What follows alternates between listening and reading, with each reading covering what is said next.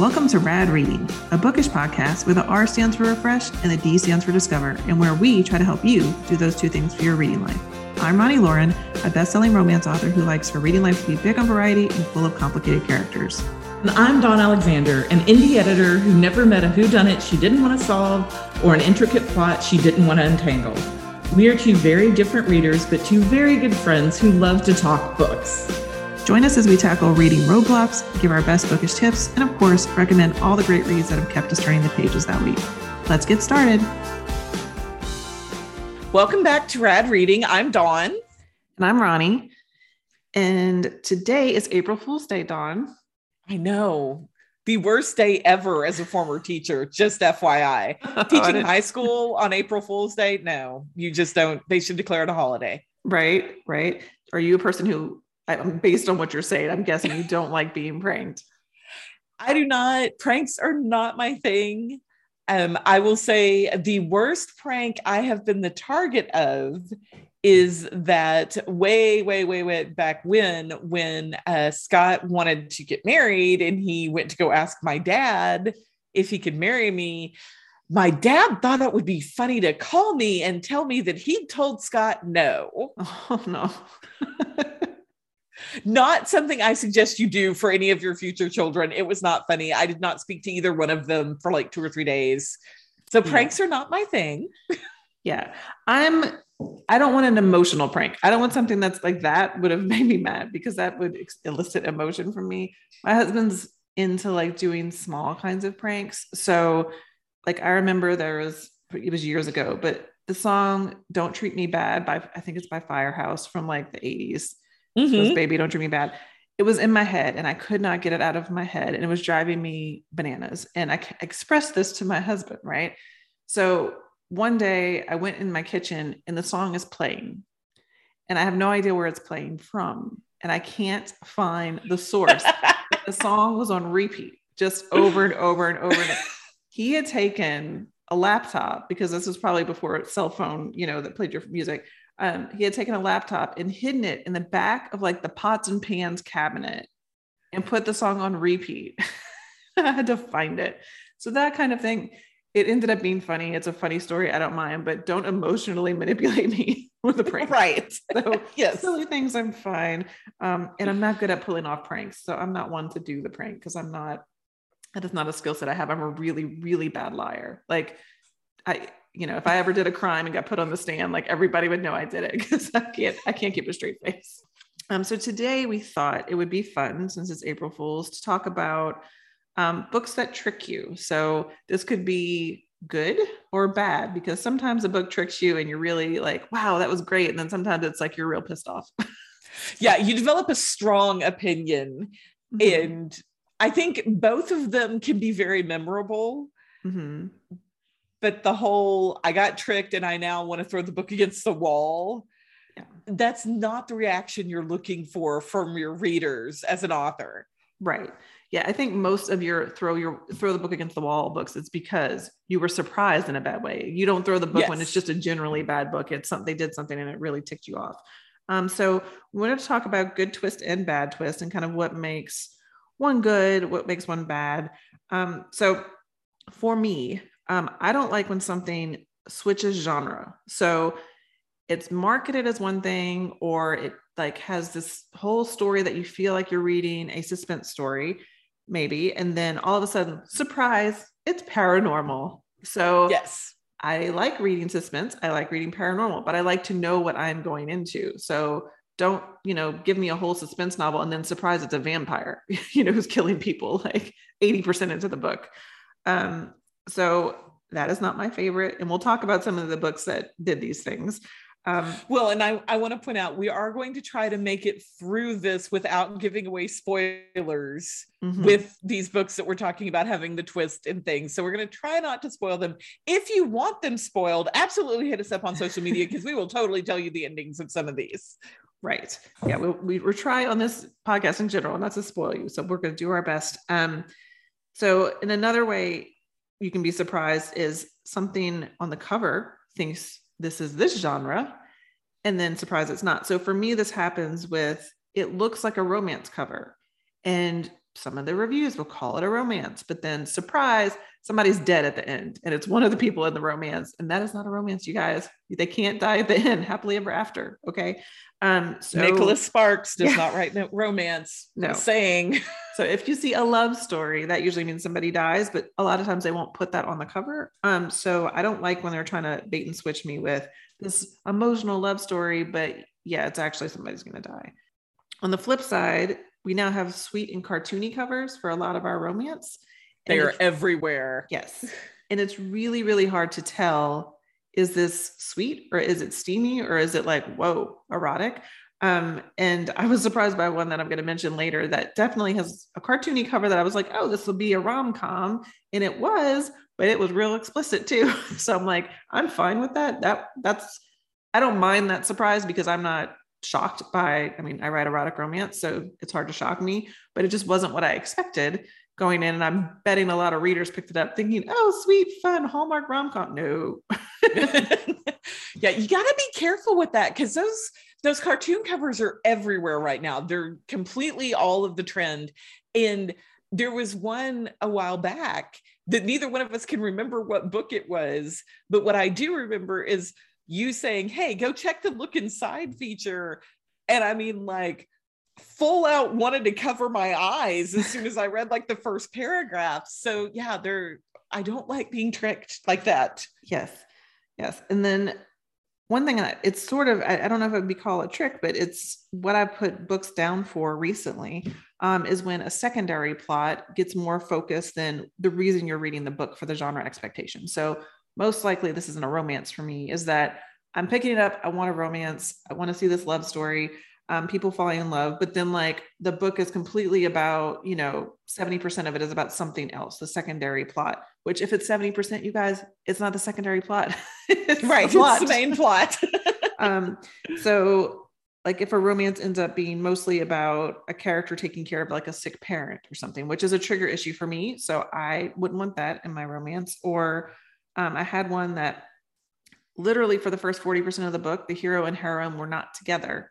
They were solving a mystery, and each chapter was alternating hero POV and heroine POV, but they hadn't met yet, or they had met once or something. And it's like, no, no, I was reading this to watch them fall in love. I don't care about the mystery. If I wanted to read right. mystery, I would get it. And that was not what the cover, like, it wasn't a mystery romance. It was just supposed to be um, a romance. So yeah, those are the surprises that I do not like. Dawn, what what are yours?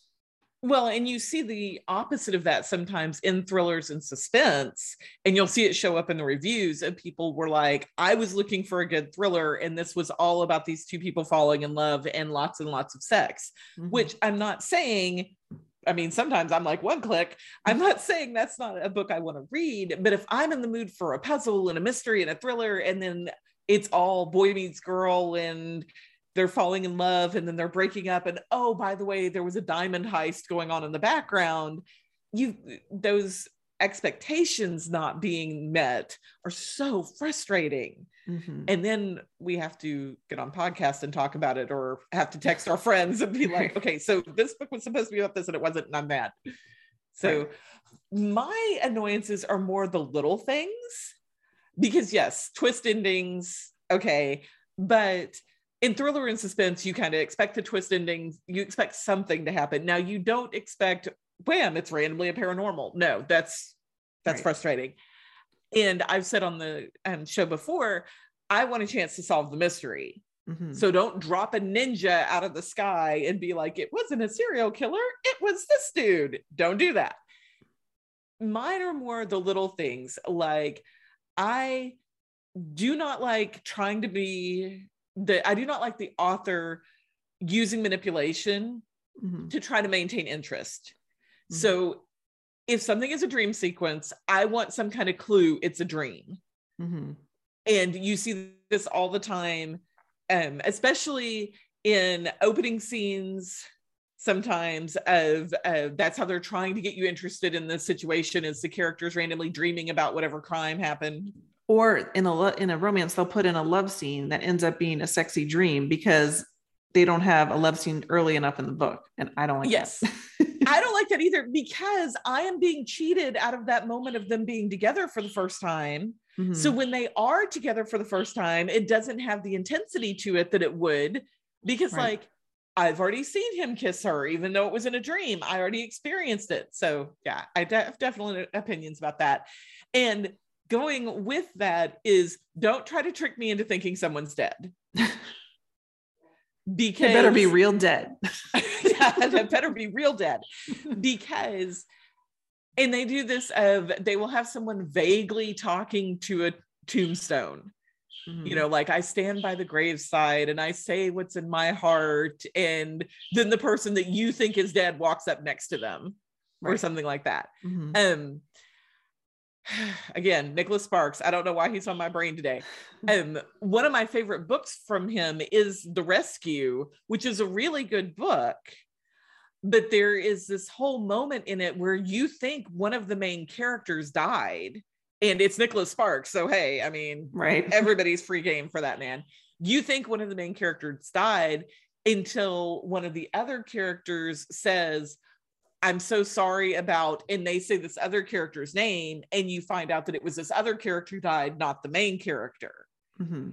and it was like okay that was unnecessary Yeah. you were doing that just for the little like blip of my heart and now my Mhm. heart's just angry with you and the playing the whole vague pronoun game Mhm. you see this a lot in thrillers when they're trying to do the villain's POV. Right. They'll be very vague about it because they don't want you to know if it's a man or a woman. hmm Or they'll put it in, or they'll put it in first person. Or they'll put it in first person. Yes. Yeah. And sometimes that really works. Sometimes that does work. Sometimes it's just annoying. Um, especially where I feel like it gets annoying sometimes is if it continues throughout the book. Right. And I already know who it is. Quit being vague.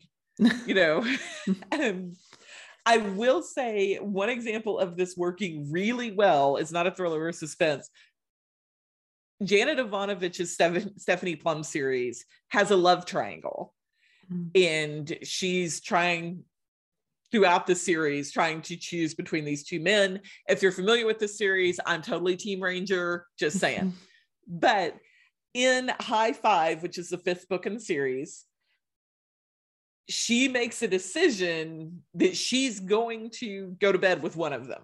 Like she's she's Mhm. made that decision, and it shows her like she gets herself all dressed up, and I think she puts their names in like a bowl or something. oh God. And so she like draws a name basically, makes a phone call, and it is all vague pronoun using he. hmm And the last line of the book is he knocked on the door, I open it, he looks at me and says, Nice dress, now take it off. And that's how the book ended. Oh no. and so it was like, that would work Mhm. because that created so much conversation between me and the other people I knew who were reading that series of okay, so who was at the door? right. Who was at the I need to know who was at the door. So it can work. So sometimes it's gonna it's good. And we're gonna talk a little bit later about books that we liked the twist, we liked being surprised.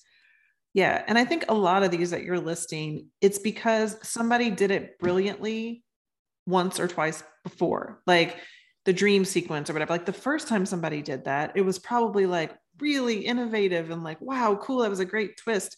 And we're going to talk about a book that did that. And then everybody used that twist and it, it, it makes it cliche. So the dream sequence has become cliche because so many people have used it. Um, same thing with the talking at the graveside. That's like a horror movie thing. Yes. talking at the graveside and you don't know who it is. Yeah. well, and as 80s kids, we remember the original dream sequence, which was the entire like second or third season of Dallas, where Right. Pam woke up and Bobby was in the shower and it was all a dream. And people latched onto that and just ran with it like it was the Olympic torch. Yes.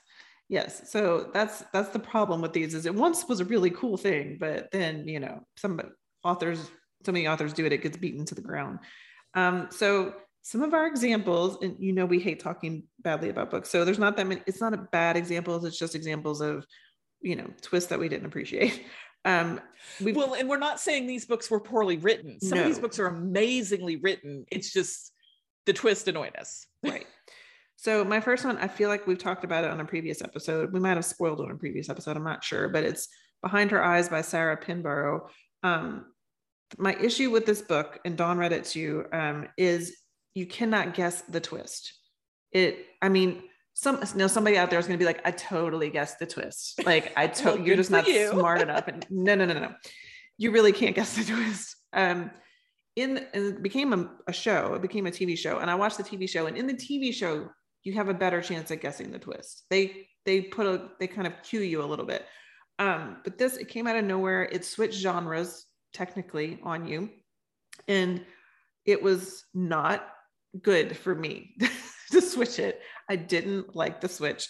Um, now that book has sold lots and lots of copies, lots and lots of people love it. So it's it's just my personal opinion. And Dawn, also, I don't think you had the same feeling about the twist. It's just not it's not the style of twist that we like.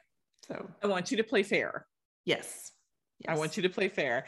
And that leads into my example. In this book, um, another author friend of mine and I have an ongoing debate about this book because this is her favorite book ever. Mm-hmm. Mm-hmm. And um, it's We Were Liars by E. Lockhart. Fabulous writing, amazing, fabulous writing. And I had Roni says I can't spoil it. So, but if you want it spoiled, I will definitely spoil it for you. I haven't but, read and it is on my shelf. Yeah, I'm pretty sure. Um, oh, then I might have spoiled it in that text to you when I was That's like, okay. I I'll for, my memory is so crappy that by the time I read it, I'll be like, oh, surprise. um, it was the same thing for me, only I did guess the twist mm-hmm. about, I would say about halfway through because you know something's not right. Mm-hmm. And I did guess the twist, and I was texting other people who read the book, and I'm like, okay, if this is what it is, I'm going to be furious. Mm-hmm. And at the time, I was still working at high school. And so I went to the high school librarian, who was a friend of mine, and was like, okay, tell, and she's like, I have to go check out other books. Why don't you come back when you finish it? And so I felt very cheated on mm-hmm. that one. Mm-hmm. Very, very cheated. But again, excellent writing.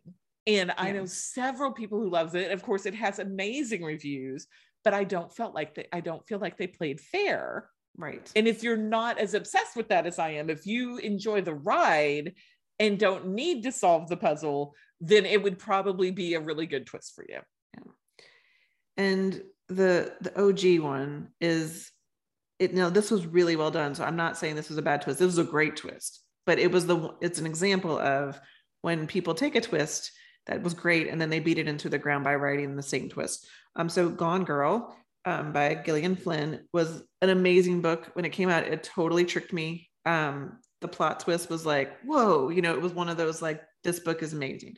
So the problem is the legacy of Gone Girl has been so many unreliable narrator books. So many, so many, so many. So um, me and Dawn call them urns, yes. unreliable narrators. And as soon as we get an indication that a book is an urn, we steer clear of it because we have learned yes. we are not into the urn.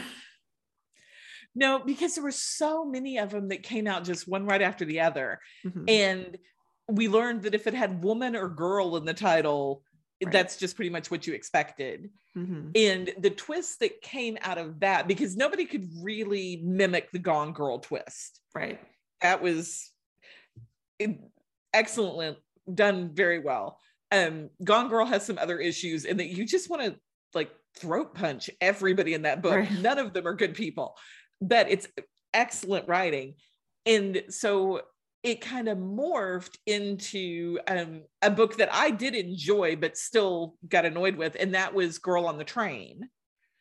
And if you're not familiar with Girl on the Train, it's Paula Hawkins and it is a girl who takes the same train every day and she sees this couple as she's doing her daily ride she goes through a residential area and she sees this couple and things start happening. She thinks she saw something she doesn't know if she saw something and you never know who to trust and then a lot of these books started falling back on i'm an alcoholic or i'm a drug addict or something really, really terrible happened and I never dealt with it. So I have recreated that history in my mind. And I'm telling you the history I recreated.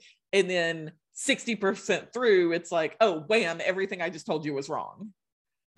Okay. And then, like I mentioned earlier, um, cartoony covers with more erotic content than you were expecting.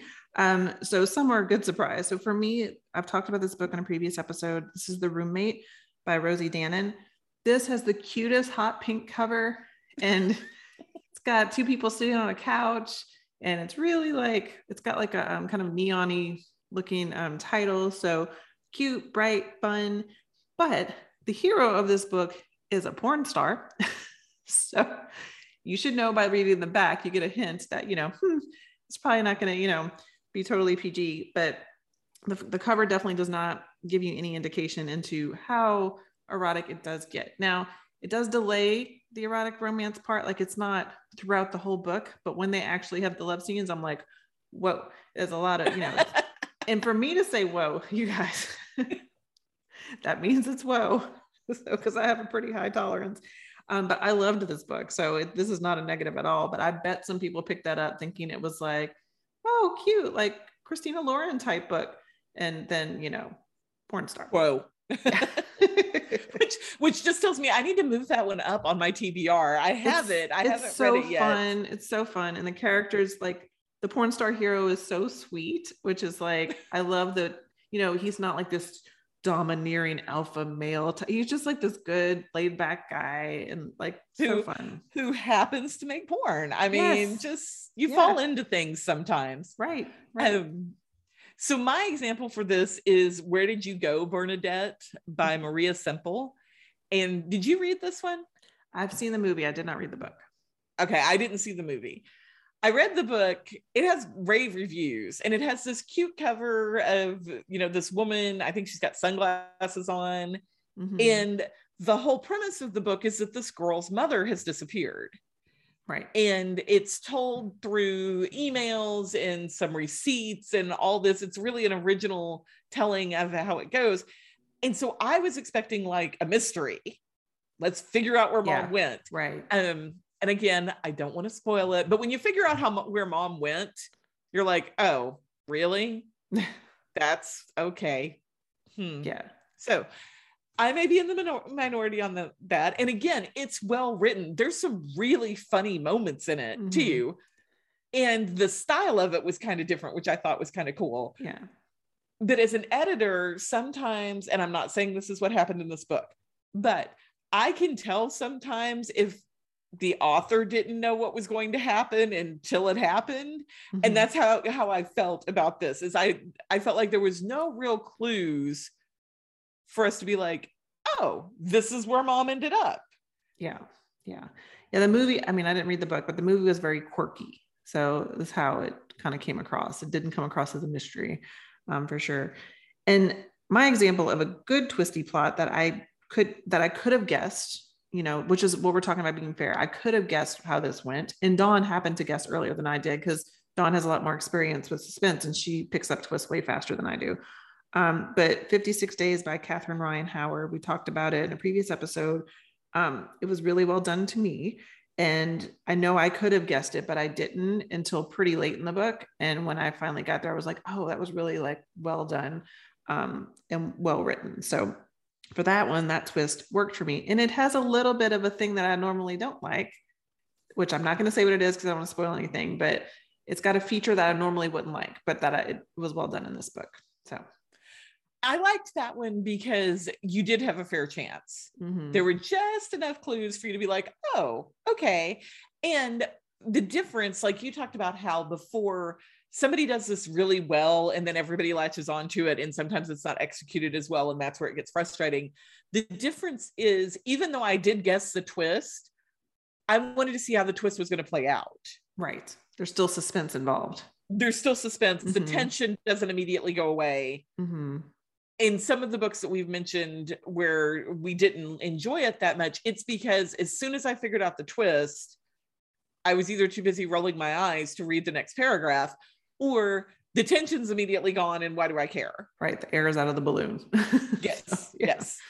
Um, and then another one that I really enjoyed the book, but I bet a lot of people were tricked by the cover of it was The Mother in Law by Sally Hepworth.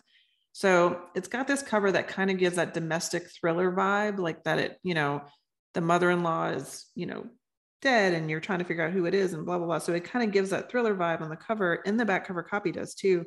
Um, but it's actually more of a domestic mystery um, than what I would call a suspense. You're trying to figure out how it happened, but it's very character driven. It's slower moving than a thriller would be. Um, so if Dawn, if you pick this up, you would be like, what is this? Like, this is not, I didn't sign up for all this characterization, you know, in this slow moving plot. Um, I really loved the book, but it's very character driven and it's very much more a mystery and kind of a family story versus suspense, you know, thriller type. So um, I think the marketing on that was a little, it was, it was trying to get suspense readers when it wasn't actually, to me, a suspense. Um, and then I actually have a nonfiction one, which is weird. that is weird. Usually they're pretty they're pretty set on letting you know what's going to happen. Right? Nonfiction by nature, especially that this type of book is usually very straightforward, but this is 4,000 Weeks by Oliver Burkeman. It's a pretty new book. Um, it presents as a productivity book because 4,000 weeks is the average lifespan of a person. So it's about, and I think the subtitle is Time Management for Mortals. So it has time management in the title as well. However, when you read it, um, it's actually more of a philosophy book about like anti hustle culture, like not hustling so much, not being so obsessed with productivity. I loved the book, but that is not what it was presented as. So it's kind of like, oh, you love productivity books? I'm going to tell you why it's stupid to be that worried about productivity that much. Like you're going to die anyway. Um, Here's some sunshine to brighten your day. Right. So I will, I actually want to give a trigger warning for this one because um, I didn't like recommend it on my blog and stuff, which usually I do for um, productivity books since I usually love those. And I really liked this book. But if you are in any kind of depression, if you have any level of that going on, maybe wait on this book because it it does talk about like what it what is the point sometimes of like what does it matter? We're just this one little person in this big world and you know if you are productive or not nobody really cares you know that kind of thing which can be a freeing message if you're in a certain right state of mind can... or it can be of what's the point of living if you're not in that right. state of mind? So i feel like it goes a little bit so far to that side that if you're in the bad state of mind it would actually be more depressing um, rather than uplifting. So if you're in that state, maybe put this one on the side. But if you want, if you're in the hustle and you're like, man, I really just wish nobody cared if I did, you know, all of this stuff, then it might give you some freedom. So anyway, that one did trick me for sure. That one I think would send me like running straight for a plate of brownies. Like, yeah. well, if it doesn't matter, right. might as well just go ahead and chow down on these. yeah, see, but like my theme for the year when we pick words and stuff, like, you know, people pick a word of the year. Mine is, I have it pinned on my bulletin board. I'm looking at it right now. It says, have fun, nobody cares. So for me, that's actually a message that's empowering to me. Like, and that, I mean that mainly for like my writing. Have fun. Nobody really cares if I write another book. Some people, sure, they'd be happy to have another book from me, but like they're not going to die if they don't get another book right. from me. So like I need to take the pressure off of myself and just have fun with the story. Um, so to me, that's an empowering message. But yeah, if you if nobody cares, makes you sad. yes, that would I would not deal well with that. Yeah. And then moving on from kind of the twisting things, but why does this mismatch um, happen? So why, Dawn, do we have the expectations versus the reality? I think a big part of it is marketing. Mm-hmm. And I see that with some of my own authors that I work with of you're told a cartoon cover sells. Everybody's doing cartoon covers. Everybody wants to do a cartoon cover. Let's here's your cartoon cover. And if you're not in a place to battle that, if you are trying to break into the market and you want people to pick up your book and you're like, well, all of these other things have cartoon covers, and then there's a little bit, especially with our romance, of they don't want the naked man chest. I personally am a fan of the naked man chest, but if you're reading your book on your break at work, maybe the naked man chest is not giving the best impression to your uh, to your coworkers. So I think a lot of it comes from that. Yeah, I agree. And being, you know, in the publishing world, I can tell you that we don't always get a say so on our covers Um, I mean, they'll give you cover approval, but like, I'm sorry for the dog barking, you guys. Leonard is Leonard. So Leonard has opinions that he would yes. like to express about covers. I took him on a 45 minute walk before this. I've given him a Kong with peanut butter. And yeah, this is my life right now, you guys. Um, so yes, like my covers, if you look through the you know history of my covers, I had first I had erotic covers that had people and had naked men chest on the cover, you know, and women that were awesome. They were nice. I really liked them. And then Fifty Shades happened, and we went to object covers because all the erotics had object covers. Well, mine really don't even have objects; they have like backgrounds, like it's like mm-hmm. textures. Um, and then I had a mass market with the ones who got away, the smaller paperback. So they have people couple covers. And then now I have cartoon covers on my books, and Mine aren't necessarily rom com. They have some comedy in it. It is romance, but it's solidly contemporary romance, usually emotionally based. Um, so sometimes people are surprised by A, the level of emotion in my books, and B, by the steam in my books. Because once again, the covers can almost lean women's fictiony on my books. Um, and then I have pretty high steam in my contemporaries. So, but the one that gets me um, is the good example of how marketing changes and the publishing trends affects things is horror books. So we've talked about, and you know, how I like horror. Dawn likes thrillers. Um, and horror used to be really marketable. So do y'all remember if you're anywhere near our age, the 80s and the 90s, horror was the thing. Stephen King was the biggest thing out there. I mean, Stephen King's still great, but um, Fear Street and the Point Place books for teenagers, and everything was like horror movies and Scream and all that. So everything was getting labeled as a horror. Um, However, that went out of fashion. So horror now is like a niche genre, um, and thrillers are the big seller. So now everything right. gets a thriller label, whether it's a horror or a thriller, it doesn't matter. It's going to give a thriller label. And I went and looked up the differences because I know the differences. It's like you know it when you see it. Like we, if you read a genre, you know it when you see it. So I know horror versus thriller just by seeing it. But good descriptions of it. Horror is meant to horrify you thriller is meant to thrill you. So that's an easy way to remember it. Um, but I did get a good quote from Industrial Scripts that says, in a thriller, predictability is a big no no. So the uncertainty is what builds suspense and tension. In horror, predictability is somewhat necessary. So in horror, the climax is the confrontation. Um, are you going to escape the big evil? Are you going to die or are you going to beat it? And then in a thriller, the climax is usually like, who is the big evil and what are they going to do? um, which is where if you listen to me and Dawn talk about books, is often where we differ. Like Dawn is looking for, I want to figure out the puzzle. Right. And I'm not as big of a puzzle person. That's why horror works for me. Is like we know who the bad thing is or the bad right, person There's is. something chasing me with an axe. I've already got you, that part. You need to out. get away. You need to run, girl. you know.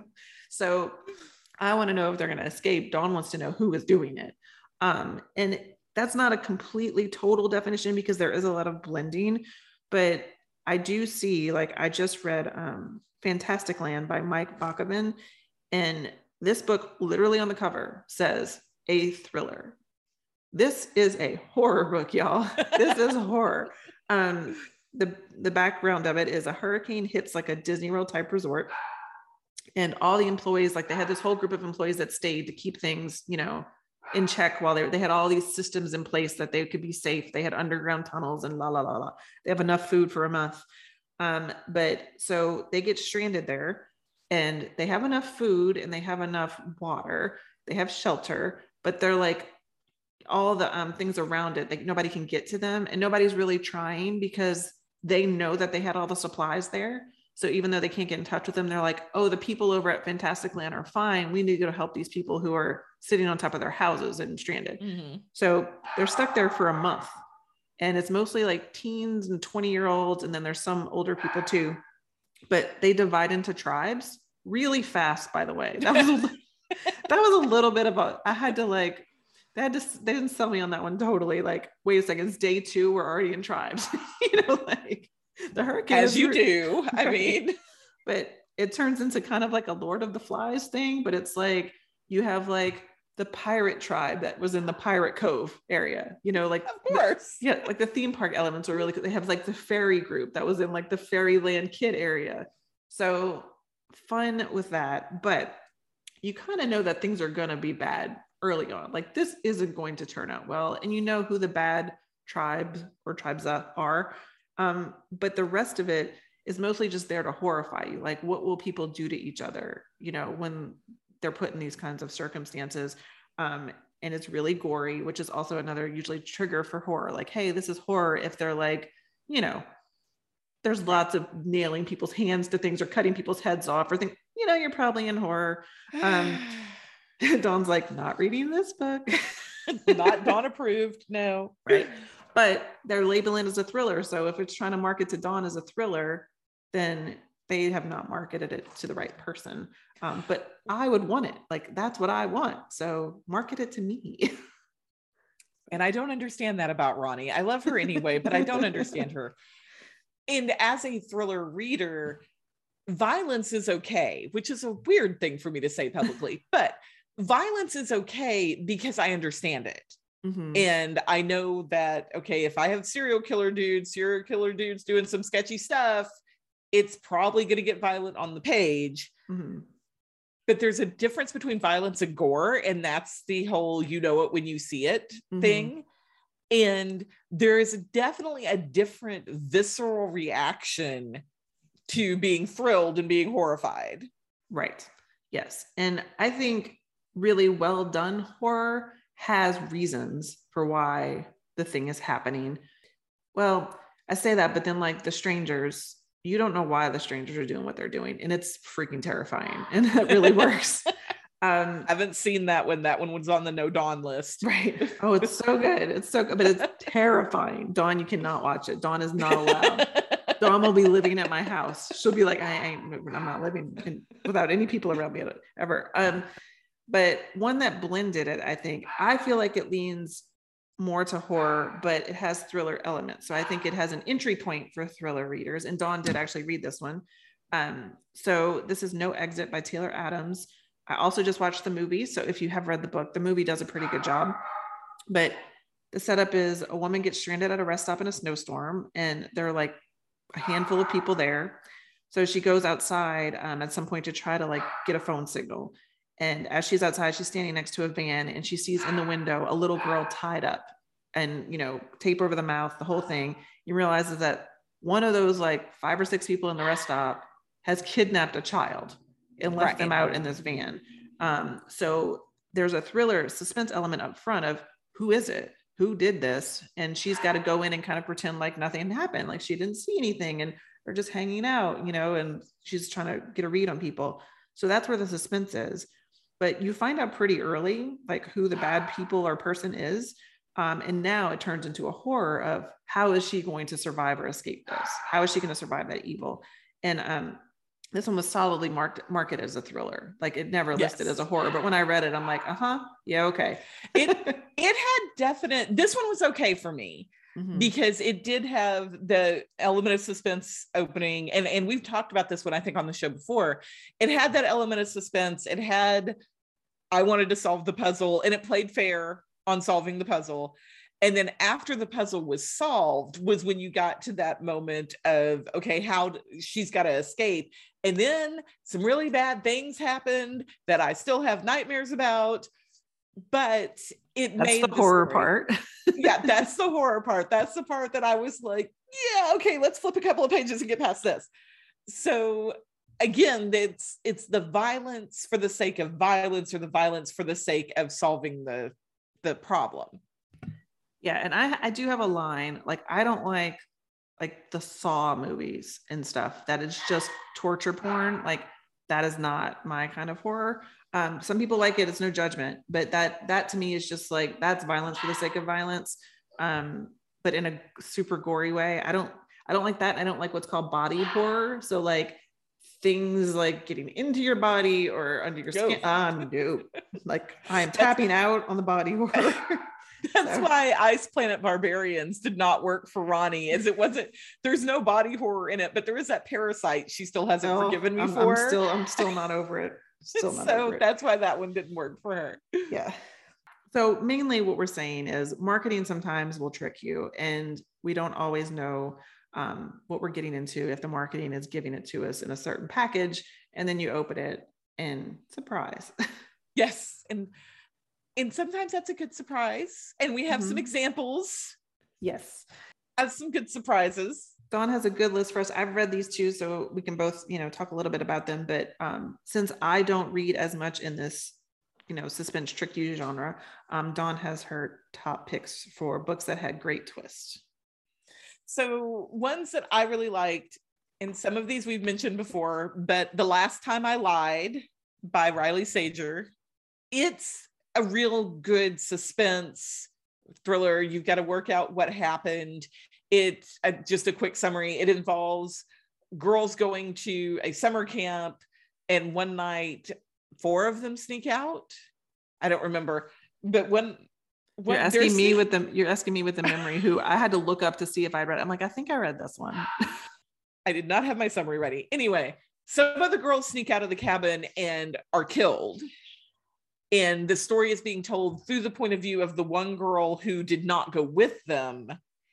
And it's told kind of in a dual timeline of why she is back at this camp, why, what she remembers from that time.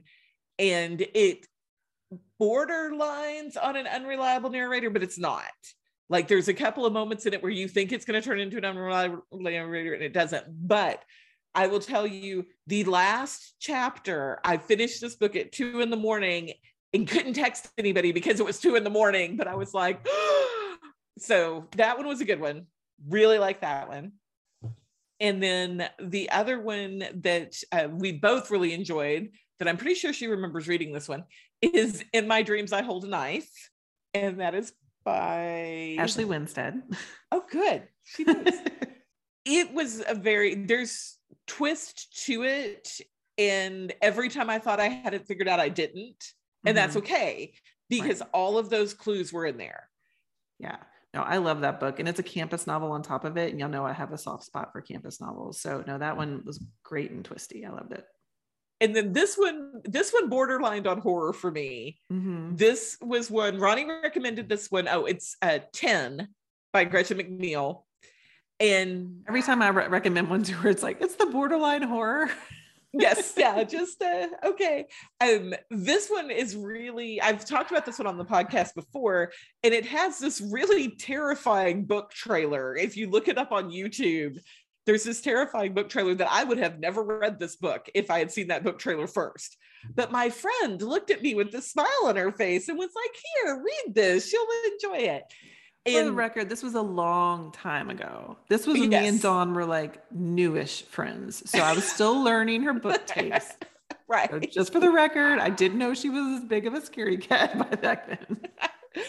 but it is very good. It is why borderline YA. It's upper YA, I would say, and it is based on the Agatha Christie book, and then there were none. And so, if you're familiar with that and you already know the twist, it's got a very similar twist in it, but it's another one that it plays fair. There, there was just some some moments that I would rather not think about. That I just kind of flipped through those pages really quick.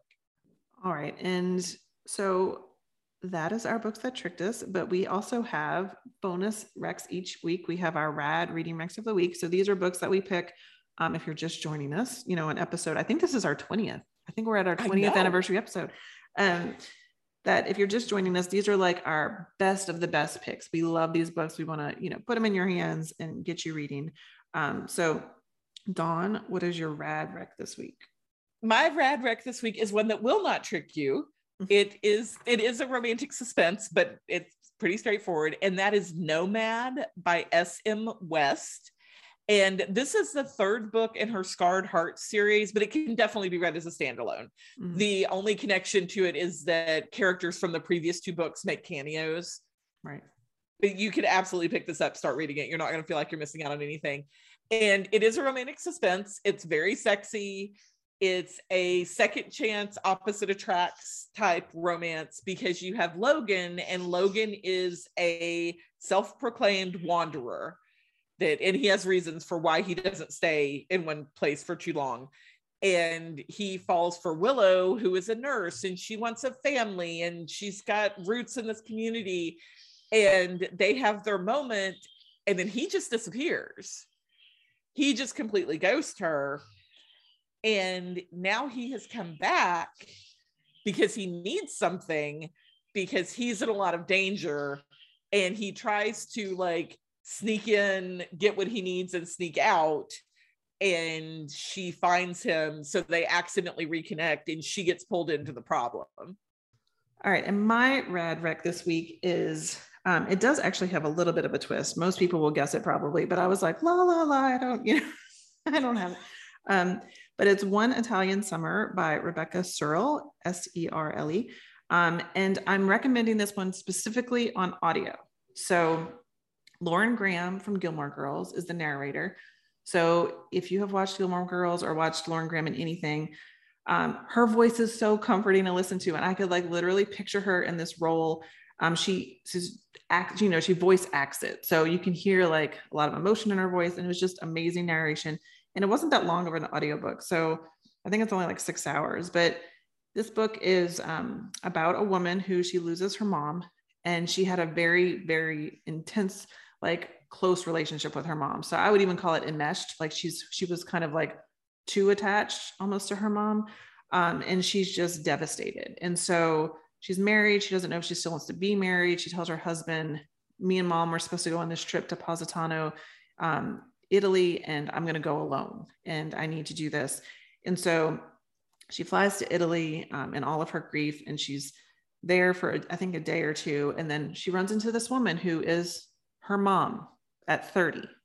So you know that there's some sort of magic going on of like time travel or some, you know, alternate timeline or something. You don't know what. I didn't worry about figuring that out, you know, so that you do find out what what it is, but it's to me, I'm just like, okay, magic. I, am here. Like I, I I'm here for this this situation because you know I like the setup of that. But beautiful descriptions of Italy you're going to be hungry throughout the whole book because she describes like every meal. So if you're if you're one of those people that gets annoyed by the descriptions of food, then maybe not for you, because um, there is a lot of food description. But this was such a great book, and you know it's about grief, so um, you can imagine that it's going to have some sad parts. I texted Dawn the other morning. I was like, "It's eight o'clock in the morning. I'm on my couch and I'm crying." because I finished this book, but I don't always like a sad book. I'm very careful about the sad books that I get, but I knew the setup of this book was she had already lost her mom. So I knew the tragedy had already happened. So I knew that if I was going to get sad, it was going to be about something I already knew had happened. I wasn't going to be blindsided by sadness. So that's a difference for me. And this one doesn't blindside you with the sadness. Like it's her getting through her grief. And, you know, she gets to be with her mom again in this magic situation. Um, and you know you know that it's not going to last right? Like we all know that that's not going to be sustainable. So be prepared a little bit of tissues um, for this one. But i have a feeling this is a really big book. You, you might be seeing it everywhere. I mean it's got a huge marketing campaign behind it probably because it's on everything. But um, i feel like this is going to divide people because the character is very flawed. So she's probably too close to her mom and you know not as close to her husband as she, you know you would think would be healthy. Um, but she's grieving, and people do crazy things when they're grieving. And she does some things in Italy that maybe we don't agree with as a general, you know, person. Um, but I felt like it was realistic that when you were that grief stricken, you were not yourself. You are in a pit and you're trying to figure out how to feel again, how to find a reason to live, you know, in this new world without this person and all of that. So I kind of I'm very forgiving of characters who are in grief because of that. Like people are going to act different. And if you've ever mm-hmm. been through any kind of grief in your life, especially if it's somebody close to you, which Dawn and I have both lost people close to us, like it's, it changes you. So, and you know, it can be really, really difficult to kind of find your way um, going through that. So I think this did a really good job of that. It also feels like a travel novel. If you haven't been able to travel, you know, in the last two years, you do feel like you're on the coast of Italy and like it, it really builds the scenery really well. Um, so I really liked it. Um, and go get the narration. so I don't know if it, I don't know if I would have loved it as much if I had read it in print. Like the narration added so much to it. So this is One Italian Summer by Rebecca Serle. Um, and I did have a quote from it that I liked because she was so enmeshed with her mom. It says, "When you're just a reflection, what happens when the image vanishes?" So if you, oh. yeah, so if you base yourself totally on somebody else when they're gone, who are you? And that's kind of what the theme of the book is like her finding herself. So that is it for this episode. I do want to mention um, in a couple of days, I have a story coming out in an anthology called Nightingale. Um, it is a charity anthology and it's specifically to help um, for Ukraine. So 100% of the royalties are going to aid the Ukraine. My story is called Movie Night.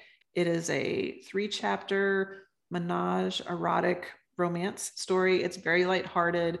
Um, I wrote it, you know, in a week and it was really fun. Um, so if you would like to spend money on a good cause and also get, I think it's 50 authors, you guys, Skye Warren put this together. It's fantastic authors in this. So you're going to get all kinds of content. Um, the book is $7.99 on Kindle and ebook wherever you get ebooks. So it's called Nightingale. If you want to get that, I think it comes out April 5th. I hope I'm getting the date right. Um, but you can pre-order it now, and pre-order is great. So that's yes. my little um, commercial today. So well, and I've read this story from Roni. The story from Roni is a lot of fun. And reading through just the names of the other people who are in the anthology, I am so excited for this. Yes, yes. So um, that's it for us today. I've given Leonard a treat so that we could have a little bit of quiet here at the end. but thanks for putting up with us um, with our sounds. We have birds and dogs and children and all kinds of things, but we it's just life. it's just life. So be sure to hit us up on social media. We are on Facebook Rad Reading Podcast and on Instagram, Rad Reading Podcast. And then Roni is on social media as at Roni Loren, and I am on social media as Dawn Alexander Books. Mm-hmm. And we will totally talk spoilers and surprises and pranks, whatever you want. Yes. And I will mention when you look at show notes on your podcast app, you're just going to see a link um, to the show notes because of the way our podcast works. You can't put in all the content, we have too long of show notes. But if you want all the links to these books and you don't want to have to go back and think, which what book did they say? What was that one about the this? I put a full list every every episode. We have a full list of every book we've mentioned with links to that. Um, anything else we mentioned, movies and stuff, it's all listed there. You can go to the website, which is on my website. So it's roniloren.com slash rad reading podcast. And it's got every episode and every book we've ever mentioned. We also have the big rad reading list there. So if you like our rad reading recs, we have every single one up there um, with the covers and you can scroll through them really easily. So don't forget that that resource is there, just one click away. But until next time, we hope that every book you pick up is rad reading. Thanks, you guys. Bye.